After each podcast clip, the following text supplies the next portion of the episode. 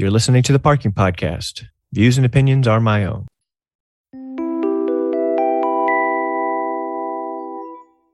Hello, Parking Podcast listeners. This is Stephanie Rouse and Jennifer Hyatt of the Booked on Planning podcast.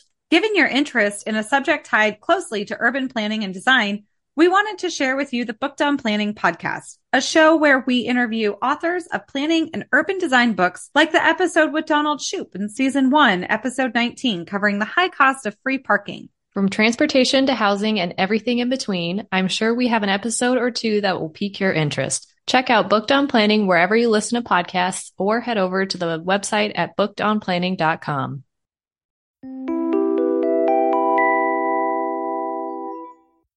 This episode is brought to you by Pave Mobility. Pave Mobility is the leader in automated parking enforcement. Pave installs fixed LPR cameras at no charge to you or your operation. Pave then captures parkers who did not make a payment or are not on a credential list and sends them a notice in the mail. Learn why so many asset owners and operators are switching over to Pave at pavemobility.com, or you can just message me. I'd love to get involved and personally help with your account.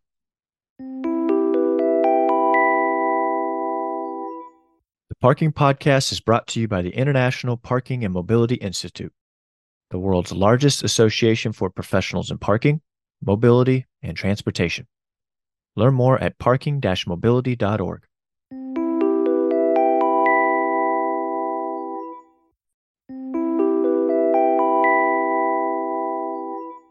Just wanted to drop a quick word that we have some really cool t shirts and other merch for sale that help support the podcast and make you look really, really cool. Check them out at parkingcast.com slash swag or click the link in the show notes.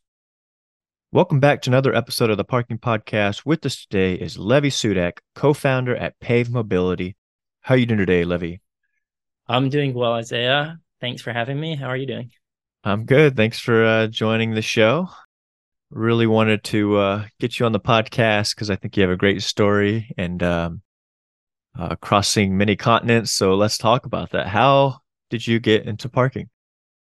So uh, I started when I was well, when I was eight years old. My dad started a parking company, and his big idea was to use license plate recognition cameras for parking enforcement. Now I wasn't always so proud of my dad's profession because no one wants to be the parking enforcement kid. but then when I was um, about 19 years old, I think I got towed in LA. Um, so I went to like 5:30 in the morning. I went to a Black Friday sale, parked opposite the Beverly Center in a strip mall, and I was like, okay, the that little strip mall isn't being used right now, so I thought I'd be fine. And when I got back to my car, it was gone and it was towed. So I figured, you know what, my dad's ticketing um, company is a lot better than getting towed or booted. Yeah. And thought you know what, he's actually doing something that helps not only the industry, but also the drivers. And I figured it would be a good thing for me to try to promote in the US. And that's when I decided that I was going to open a parking company. It took me a couple years to get there. And then um, I started like four years later. The prodigal son returned. You wanted nothing to do with it. And then, then just came back wanting everything. That's crazy. And did your dad, did he start this in Europe? Did he was he just one of several that do that kind of what was the kind of trailblazing with that and what was his company called? Yeah so he started a company called ranger services and he you know as far as i know is the one that started um, using license plate recognition for parking enforcement. He was um, the first person i know that did this. You know pretty quickly competition started in in the uk and it became a really developed market. So it went through a whole evolution to getting you know leg- legislation wise became a lot more developed the product became a lot more developed and it's now a whole booming ecosystem in the uk um, wow. so we're a little bit behind over here but um, i'm very proud to have taken part in moving this forward. So you say okay i'm going to do this in the united states and your car gets towed and so i'm assuming you you start your own company. Um, what were some of the challenges? Like how did you how did you take this idea to making your your first sale and having the technology to to uh, mail out notices using license plate recognition? So uh, yeah, it was a it was a fun journey, a hard journey, um, a great journey. like lots of challenges, lots of rewards. Um, started out knowing that you know what, if it works in England, it's very high likelihood that it would work in the US. My dad sold his company 2012, or uh, so you know I came here. I didn't have, I wasn't able to lean on that, um, and I figured, you know what, I know the industry, so I'll be able to easily sell and um, push this product forward. Little did I realize that you need to. There's a lot more skills that you need to have besides for knowing the idea. Um, yeah. You need to know. You need to know how to pitch, how to raise money, how to develop technology, how to bring people into your vision. So you know, it took me for the first six months. I was just banging on doors and getting a lot of no's and a lot of people saying, "Hey, it worked in England, but it won't work in it in America." And you know, part of that was that I didn't know how to pitch very well. Um, and then part of it was that I was pitching to the wrong industry. So um, mm. my the way I looked at it originally was that if you have a parking problem, you're an apartment owner, you're a store owner, and people are using your customer spaces. I figured, you know, you don't want them to use your space, and you would want some sort of, you know, measure to stop people from parking there. And those are the people I was pitching. But the decision makers in those industries weren't focusing on parking. So I was kind of pitching to the wrong people. Um, you know, you tell them parking if they're not if it's not about their core business, they weren't really interested in in changing the status quo. So they were very happy with the yeah. their status quo towing or booting. What really was the game changer is when I realized that I should pitch to the parking industry.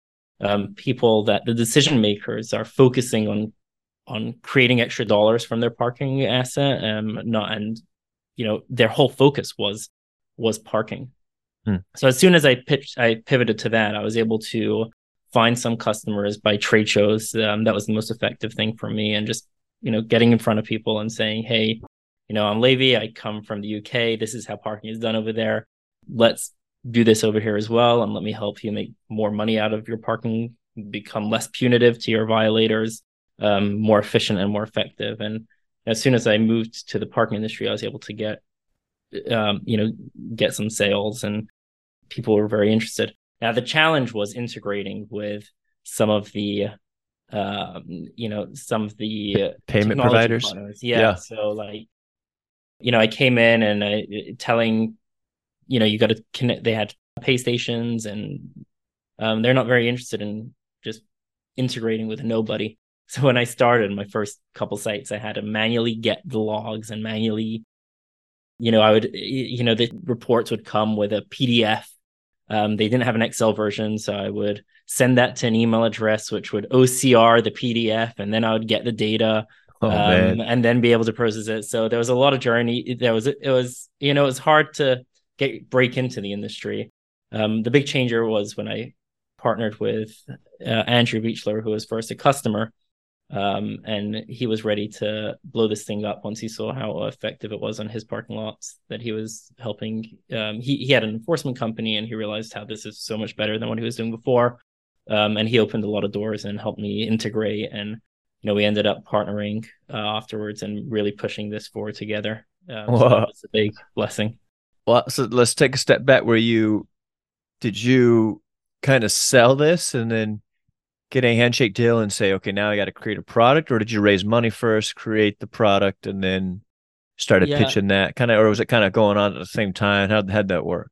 I'm sure you had the the idea and the vision to share based on you know your experience with your dad's uh, technology, but you you can't use that. You got to start from scratch. So did you build the product first, or start knocking on doors first?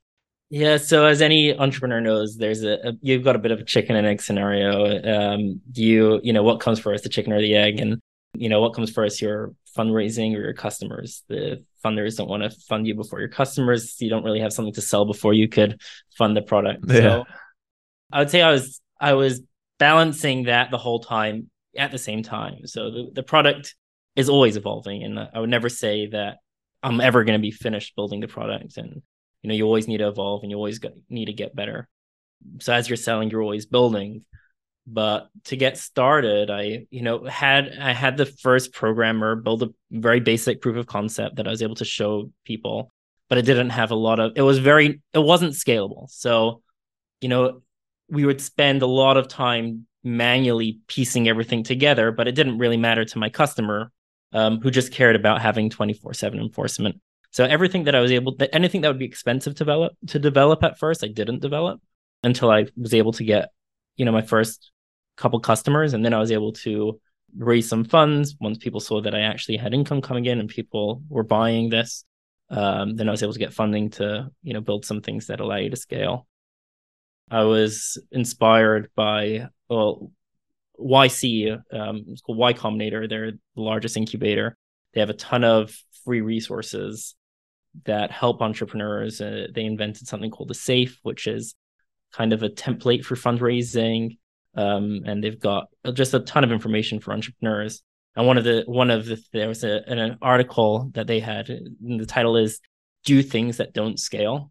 And scaling is where you need to spend your money, being able to actually make a cost effect cost effective product. Mm. And in mm. the beginning, you don't need to worry about that. All you need to think about is servicing your customers and making them happy, even if it takes so much more work on the back end.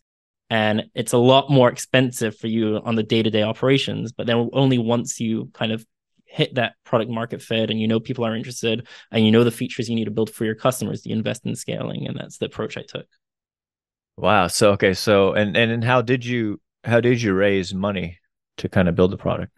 Was that uh, savings or friends and family or before so, you you met with Andrews? So it was a lot um a lot of knocking on doors. It was friends and family. My first to just get the product um my like for my basic product, I raised sixty thousand dollars from six people. They gave me ten thousand dollars each. And that's how I was able to, you know, get my foot in the door and build the most basic shell um, that wasn't scalable at all. Um, and then, you know, thankfully, I was introduced to someone that was a that that once I, he saw the vision and saw that we were getting revenue, he invested another half a million dollars into the company um, to help me scale and bring in, you know, technology uh, to hire software developers, etc. And then after that, we, you know, I after I partnered with Andrew and I was selling him the product, um, he ended up just merging and and his company funded the rest of the growth.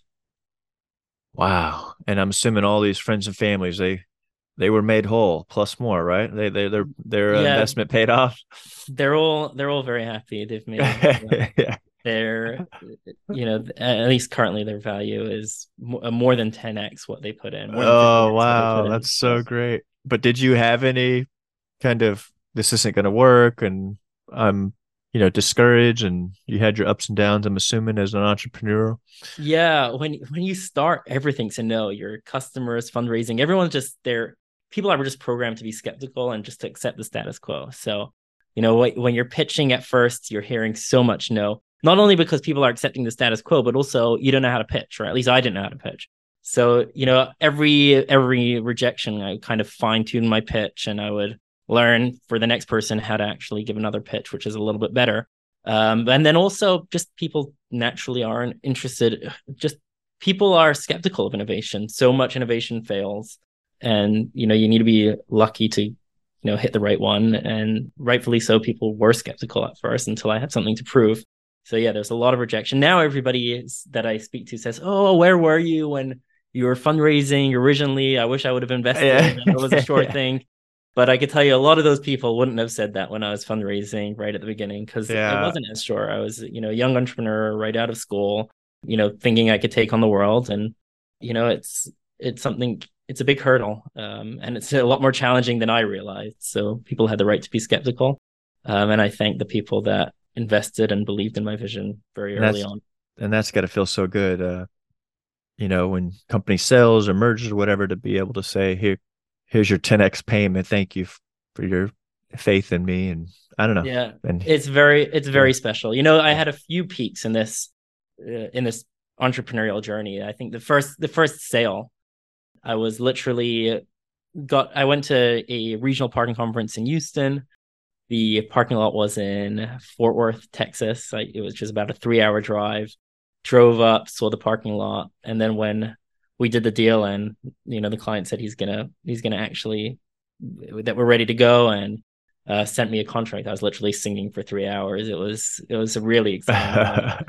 um, oh, that's great, man. The first payment was also extremely exciting. I remember I was in bed and it's like ten thirty, and I got the first payment come in, And that was after it was like I sent out my first notice and it took time to get into the mail. And it was like a week later. And I was like, this thing isn't working. Nobody's paying for a week. I was always looking when our payment's going to start coming in. And when I got my first payment, I was in bed and I, I got so excited. I called up a friend and I was like, you know what? I just got my first payment. Could you come out with me for drinks? And he's like, yeah, I'd love to celebrate with you. Uh, um, that's so cool, man. So uh, there, yeah, there are a lot of good moments, a lot of, a lot of challenges, but then a lot of really special highs. I got, I want to talk about another special high talking about some of the, you know, anniversary parties, but first let's, so let's take a step back. So yeah, you have friends, family invest, you're you're getting customers. It's it's going pretty well. But again, you're not thinking about scaling or anything. But one of your customers is an entrepreneur himself, Andrew, the legend, the wonderful Andrew. I've uh, really enjoyed getting to know him. So he sees kind of what your technology is doing in his lots and says, "This is pretty special. Let's let's form a partnership." So you guys kind of create what becomes pave mobility. You bring on Fred, some other great people. And then now it's, you know, you're starting to see it spread like wildfire. And you we're talking about that where maybe your one year anniversary, you have one or two employees, and now you just had our fifth year anniversary party. And, you know, I don't know, there's 50, 70 people at this party. Kind of what's that like? You know, just thinking, wow, I I, you know, you had a lot of friends along the way and help along the way, but just to say, wow, I, I created this came from my brain to this. Yeah. That's got to be pretty special. No, it's a very special feeling. It's uh it's a humbling feeling as well because you know there's a lot of pieces that had to fall into place, and you know even with the same amount of work I put in, I could have you know it couldn't it could have not turned out this way. So it's it's very special. Every time I'm by a, a conference and I see our booth doubling in size, or you know we do it um, a uh, party for in the office and we see the employee count double in size and um, it's always special to see you know how many people are involved in in your vision and how many you know how many people your work sustains also and how many families you're feeding but also how many people are along with you in your journey. And coming back from the you know i remember a couple years ago just showing up by myself to the parking conferences and just suitcasing and saying, "Hey, I'm Levi. This is my product," and having nobody involved to being here um, just five years later with you know over 70 people mm. at our last at our last party it was really it was really special um, and my so family is one of those families you're feeding levi so i want to say thank you because as some listeners know i now work for Pave mobility uh, yeah, so thank, thank, you as well. And we're very lucky to have you. We don't oh, no. take that for granted. Thank you. All right, Levi, we are running out of time, but I do have uh, one last question. So if you could give uh, one piece of advice for an entrepreneur out there, young entrepreneur has an idea, starting their own company, kind of based on what you learned going through this whole process, what advice would you give that customer? Everything should be focused on providing value to customers and making sure you're targeting the customers you could provide the most value to. Mm. Um, so I see people focusing on features and how I could create something really exciting, but they don't have the customer in mind. And I think that's a mistake. It's going to be hard to get uh, people to buy into your product, and you could be focusing on the wrong features for the wrong customers. You need to really define the customer um, and just focus on providing them as much value as you can. And you should focus on the right customer and making sure that it's a customer that you're providing the most value to and not just incremental value. Um, for example, in my business journey, I was pitching, you know, restaurant owners, shopping malls that I was trying to tell them, hey, I'm going to take care of your parking problem. They weren't focusing on that. And I was only providing very little value to them.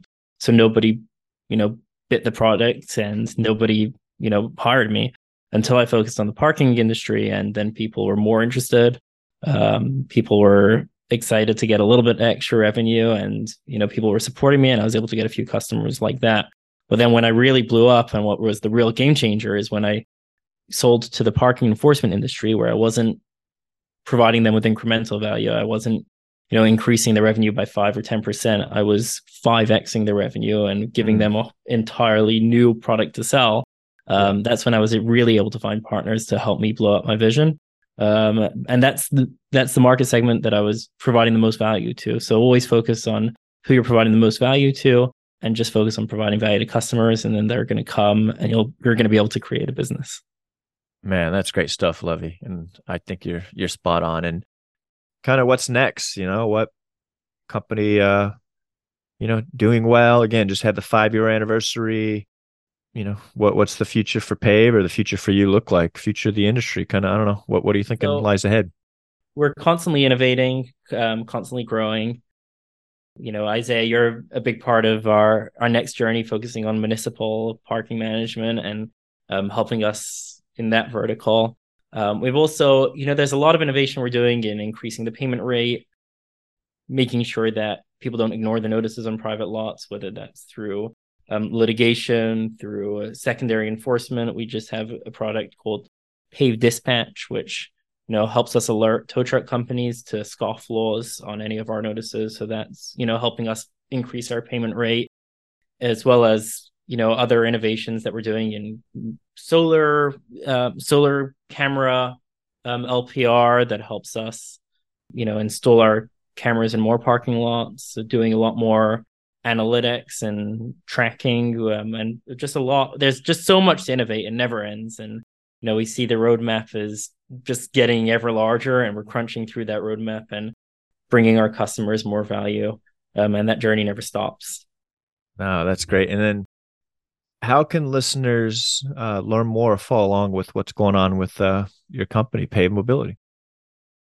So uh, we're pretty active on uh, linkedin. It's a great platform that um, our marketing team has been focusing on we could always follow us on our website pavemobility.com uh, you could reach out to uh, myself, Isaiah, um, anyone on the team would be happy to give you some time to uh, tell you more about our products. Yeah, and I'll put that information in the show notes. And Levi, when you are not parking cars, what do you like to do for fun?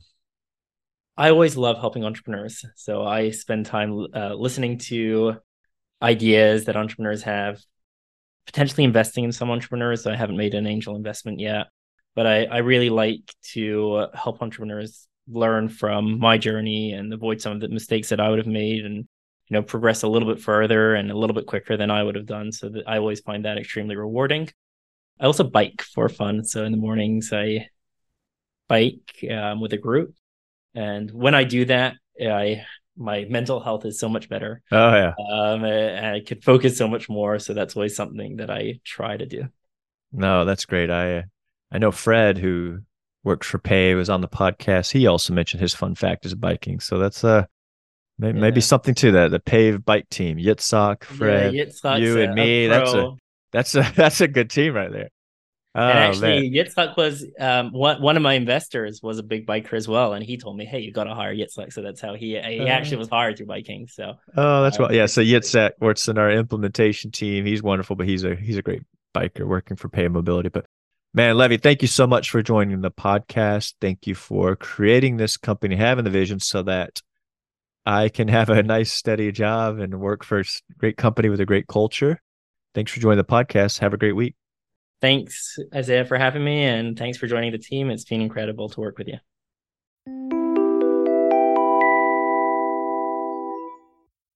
This episode is brought to you by Parker Technology, the customer experience solution of choice in the parking industry.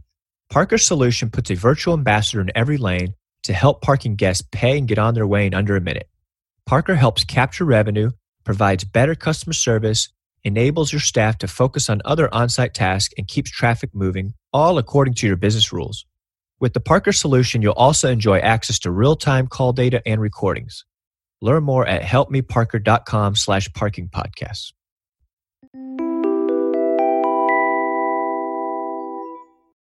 This episode is brought to you by RiseTek.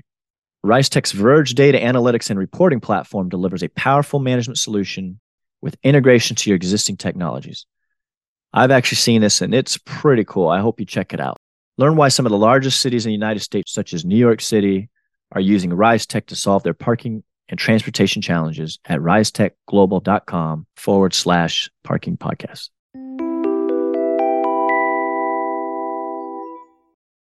This episode is brought to you by Tez Technology. Since 1993, Tez has developed innovative text based mobile solutions designed to streamline operations, increase efficiency, and improve overall customer experiences. My favorite is the ability to pay for parking without having to download an app. Tez Solutions includes SMS Valet, Text to Park, Permit to Park, and much more. I think every organization or city or university should be adding Tez to their payment options arsenal. Learn more about Tez at tezhq.com.